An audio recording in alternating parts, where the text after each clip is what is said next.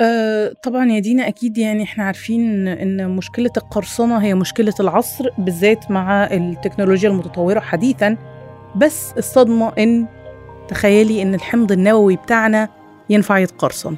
عن جد ما كنت أعرف أنا جد انصدمت. موضوع القرصنة وغيره من المواضيع هتكون معانا آه، النهاردة في بودكاست مركز الأخبار من أخبار الآن.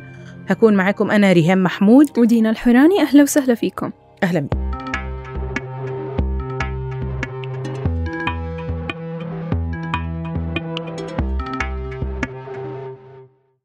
فأول أخبارنا النهاردة معانا إن آه، آه، الوفد طبعا والاجتماعات اللي في القاهرة بمشاركة وفد من إسرائيل وقطر ووكالة الاستخبارات الأمريكية. وبالفعل أفادت وسائل إعلام إسرائيلية أن الوفد الإسرائيلي المكلف بالتفاوض بشأن هدنة محتملة مع حركة حماس في غزة عاد من القاهرة لإسرائيل. ومصر بتعد الوسيط التقليدي في النزاع الإسرائيلي الفلسطيني بالذات بين الفصائل الفلسطينية آه، في غزة وإسرائيل. واستضافت آه، أمس آه، مدير وكالة الاستخبارات المركزية الأمريكية CIA ورئيس الموساد الإسرائيلي ورئيس الوزراء القطري. وأجرى هؤلاء المسؤولون محادثات في القاهرة مع مسؤولين مصريين في محاولة للتوصل إلى اتفاق يرسي هدنة مؤقتة في غزة ويتيح إطلاق سراح مزيد من الرهائن المحتجزين في القطاع.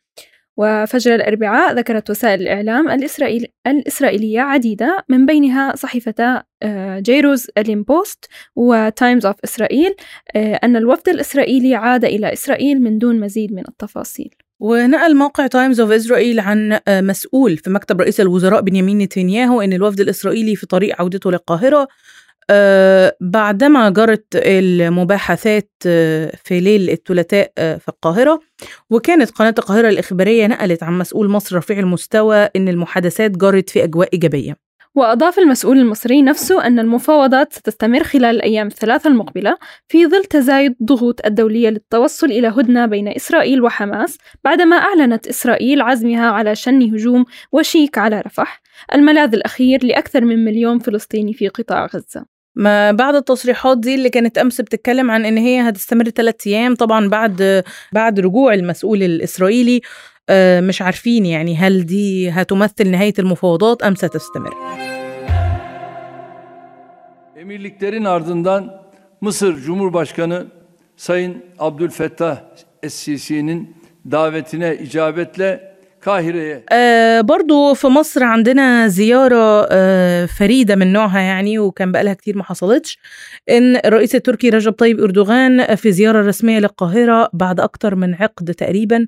وكان أردوغان أعلن إنه هيتوجه إلى الإمارات ثم لمصر لرؤية ما يمكن القيام به من أجل غزة. وأضاف الرئيس التركي أن أنقرة تفعل كل ما في وسعها لوقف إراقة آه، الدماء بينما قتل أكثر من 28 ألف فلسطيني غالبيتهم من المدنيين بحسب السلطات الصحية لحماس. آه، في الهجوم الذي تشنه إسرائيل ردا على هجوم حماس على جنوب الدولة العبرية في 7 تشرين الأول 7 أكتوبر وأدى هجوم حماس غير المسبوق إلى مقتل أكثر من 1160 شخصا في الجانب الإسرائيلي غالبيتهم من المدنيين. آه، بحسب تعداد لوكالة فرانس بريس استنادا إلى أرقام إسرائيلية رسمية.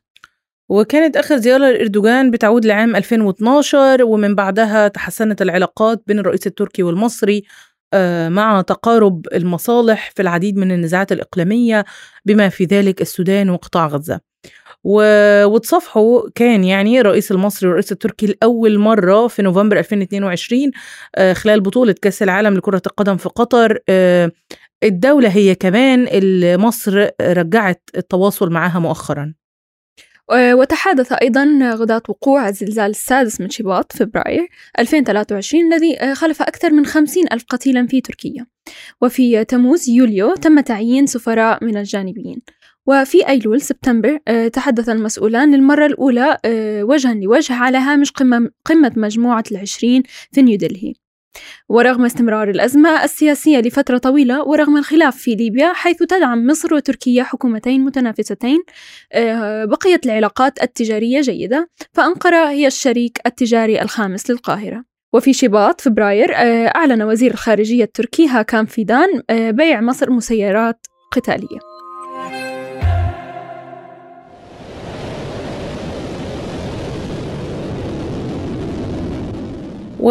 ومن تركيا ومصر نروح لكوريا الشمالية اللي أطلقت النهاردة عدة صواريخ كروز وأعلنت أنها اختبرت بنجاح نظام تحكم جديد للصواريخ. فأعلن الجيش الكوري الجنوبي أن كوريا الشمالية أطلقت صواريخ كروز عديدة قبالة سواحلها الشرقية في حلقة جديدة من مسلسل تجارب الأسلحة اللي بتجريها بيونج يانج السنة دي. وقالت هيئة الأركان المشتركة الكورية الجنوبية في بيان إن قواتنا رصدت قرابة الساعة التاسعة من الصباح اليوم. من صباح اليوم صواريخ كروز عدة غير محددة فوق المياه الواقعة شمال شرق وونسان وأجهزة الاستخبارات الكورية الجنوبية والأمريكية تجري تحليلا مفصلا لهذه التجربة الصاروخية الجديدة. وكمان هيئة الأركان المشتركة الكورية الجنوبية أضافت إنها بتعزز المراقبة واليقظة وبتراقب عن كثب أي إشارات أو أنشطة إضافية من كوريا الشمالية وكانت بيونج يانج أعلنت في وقت سابق من الأسبوع ده إنها اختبرت بنجاح نظام تحكم جديد لراجمة صواريخ قالت إن دورها هيكون متزايد في ساحة المعركة. وفي يناير الماضي أعلنت كوريا الشمالية إنها اختبرت نظام أسلحة نووية تحت البحر و صاروخ باليستي فرد صوتي بيعمل بالوقود الصلب وده بعدما أجرت العام الماضي العديد من اختبارات الأسلحة. ولا تخضع اختبارات صواريخ كروز للعقوبات التي فرضتها الأمم المتحدة على كوريا الشمالية وذلك خلافا للصواريخ البالستية التي تعتمد تعتمد تكنولوجيا صواريخ الفضاء وتعمل صواريخ كروز بالدفع النفاث وتحلق على ارتفاع أقل من الصواريخ البالستية ما يجعل اكتشافها واعتراضها أكثر صعوبة. ويقول محللون إن كوريا الشمالية تختبر صواريخ كروز لتصديرها على الأرجح إلى موسكو لكي يستخدمها الجيش الروسي في حربه ضد, ضد أوكرانيا. وتؤكد سول وواشنطن أن بيونغ يانغ ترسل أسلحة ترسل أسلحة إلى موسكو رغم العقوبات التي تفرضها الأمم المتحدة وذلك ربما في مقابل الحصول على المساعدة الفنية لبرنامجها برنامجها للتجسس عبر الأقمار الصناعية. آه بعد كده نروح لآخر أخبارنا عن موضوع قرصنة الحمض النووي الصراحه يعني آه موضوع آه يعني مثير وأنا مهتمية بيه جدا. آه الموضوع بيتكلم عن إن آه تم تسريب معلومات عن ملايين الأشخاص بعد قرصنة بيانات بتتعلق بشفرتهم الجينية. ففي خريف عام 2023 آه نشر متسلل آه يعني بيودع جولم على لوحة رسائل معروفة لمجرمي الإنترنت أعلن عن مجموعة من البيانات المسروقة من شركة أند مي 23 وهي واحدة من أكبر الشركات في مجال اختبار الحمض النووي المنزلي. واعترفت الشركة بعد كده بأن المتسلل تمكن بالفعل من الوصول للمعلومات الشخصية لنحو 6 مليون و900 ألف شخص من الملفات الشخصية لمستخدميها. وتحدثت الأخبار أن المتسلل عرض بيع الملفات لأي شخص مستعد للدفع. وتم عرض منشور منشور يزعم أنه من جولم يتيح فيه بيع بيانات فردية وتقديرات أصل محددة وتفاصيل haplogroup ومعلومات النمط الظاهري والصور الفوتوغرافية وروابط لمئات من الأقارب المحتملين. والأهم من ذلك ملفات تعريف البيانات الأولية. وكان هناك مقياس تسعير متدرج يتراوح من 100 ملف تعريف مقابل 1000 دولار إلى 100 ألف ملف تعريف مقابل 100 ألف دولار. وتابع المنشور المعروض هو ملفات تعريف الحمض النووي للملايين بدءا من كبار رجال الأعمال في العالم إلى الأسر الحاكمة الحاكمة التي غالبا ما يتم التهامس بشأنها في المؤامرات. وقد تم حذفه من منذ ذلك الحين. وفي الحقيقة وضع نحو 14 مليون شخص عينة من حمضهم النووي وأرسلوه للشركة الخاصة بالتحليلات لتحليله بحثا عن بيانات حول أسلافهم أو صحتهم وكتير بيعملوا كده من غير التفكير في قيمة اللي بيقدموه.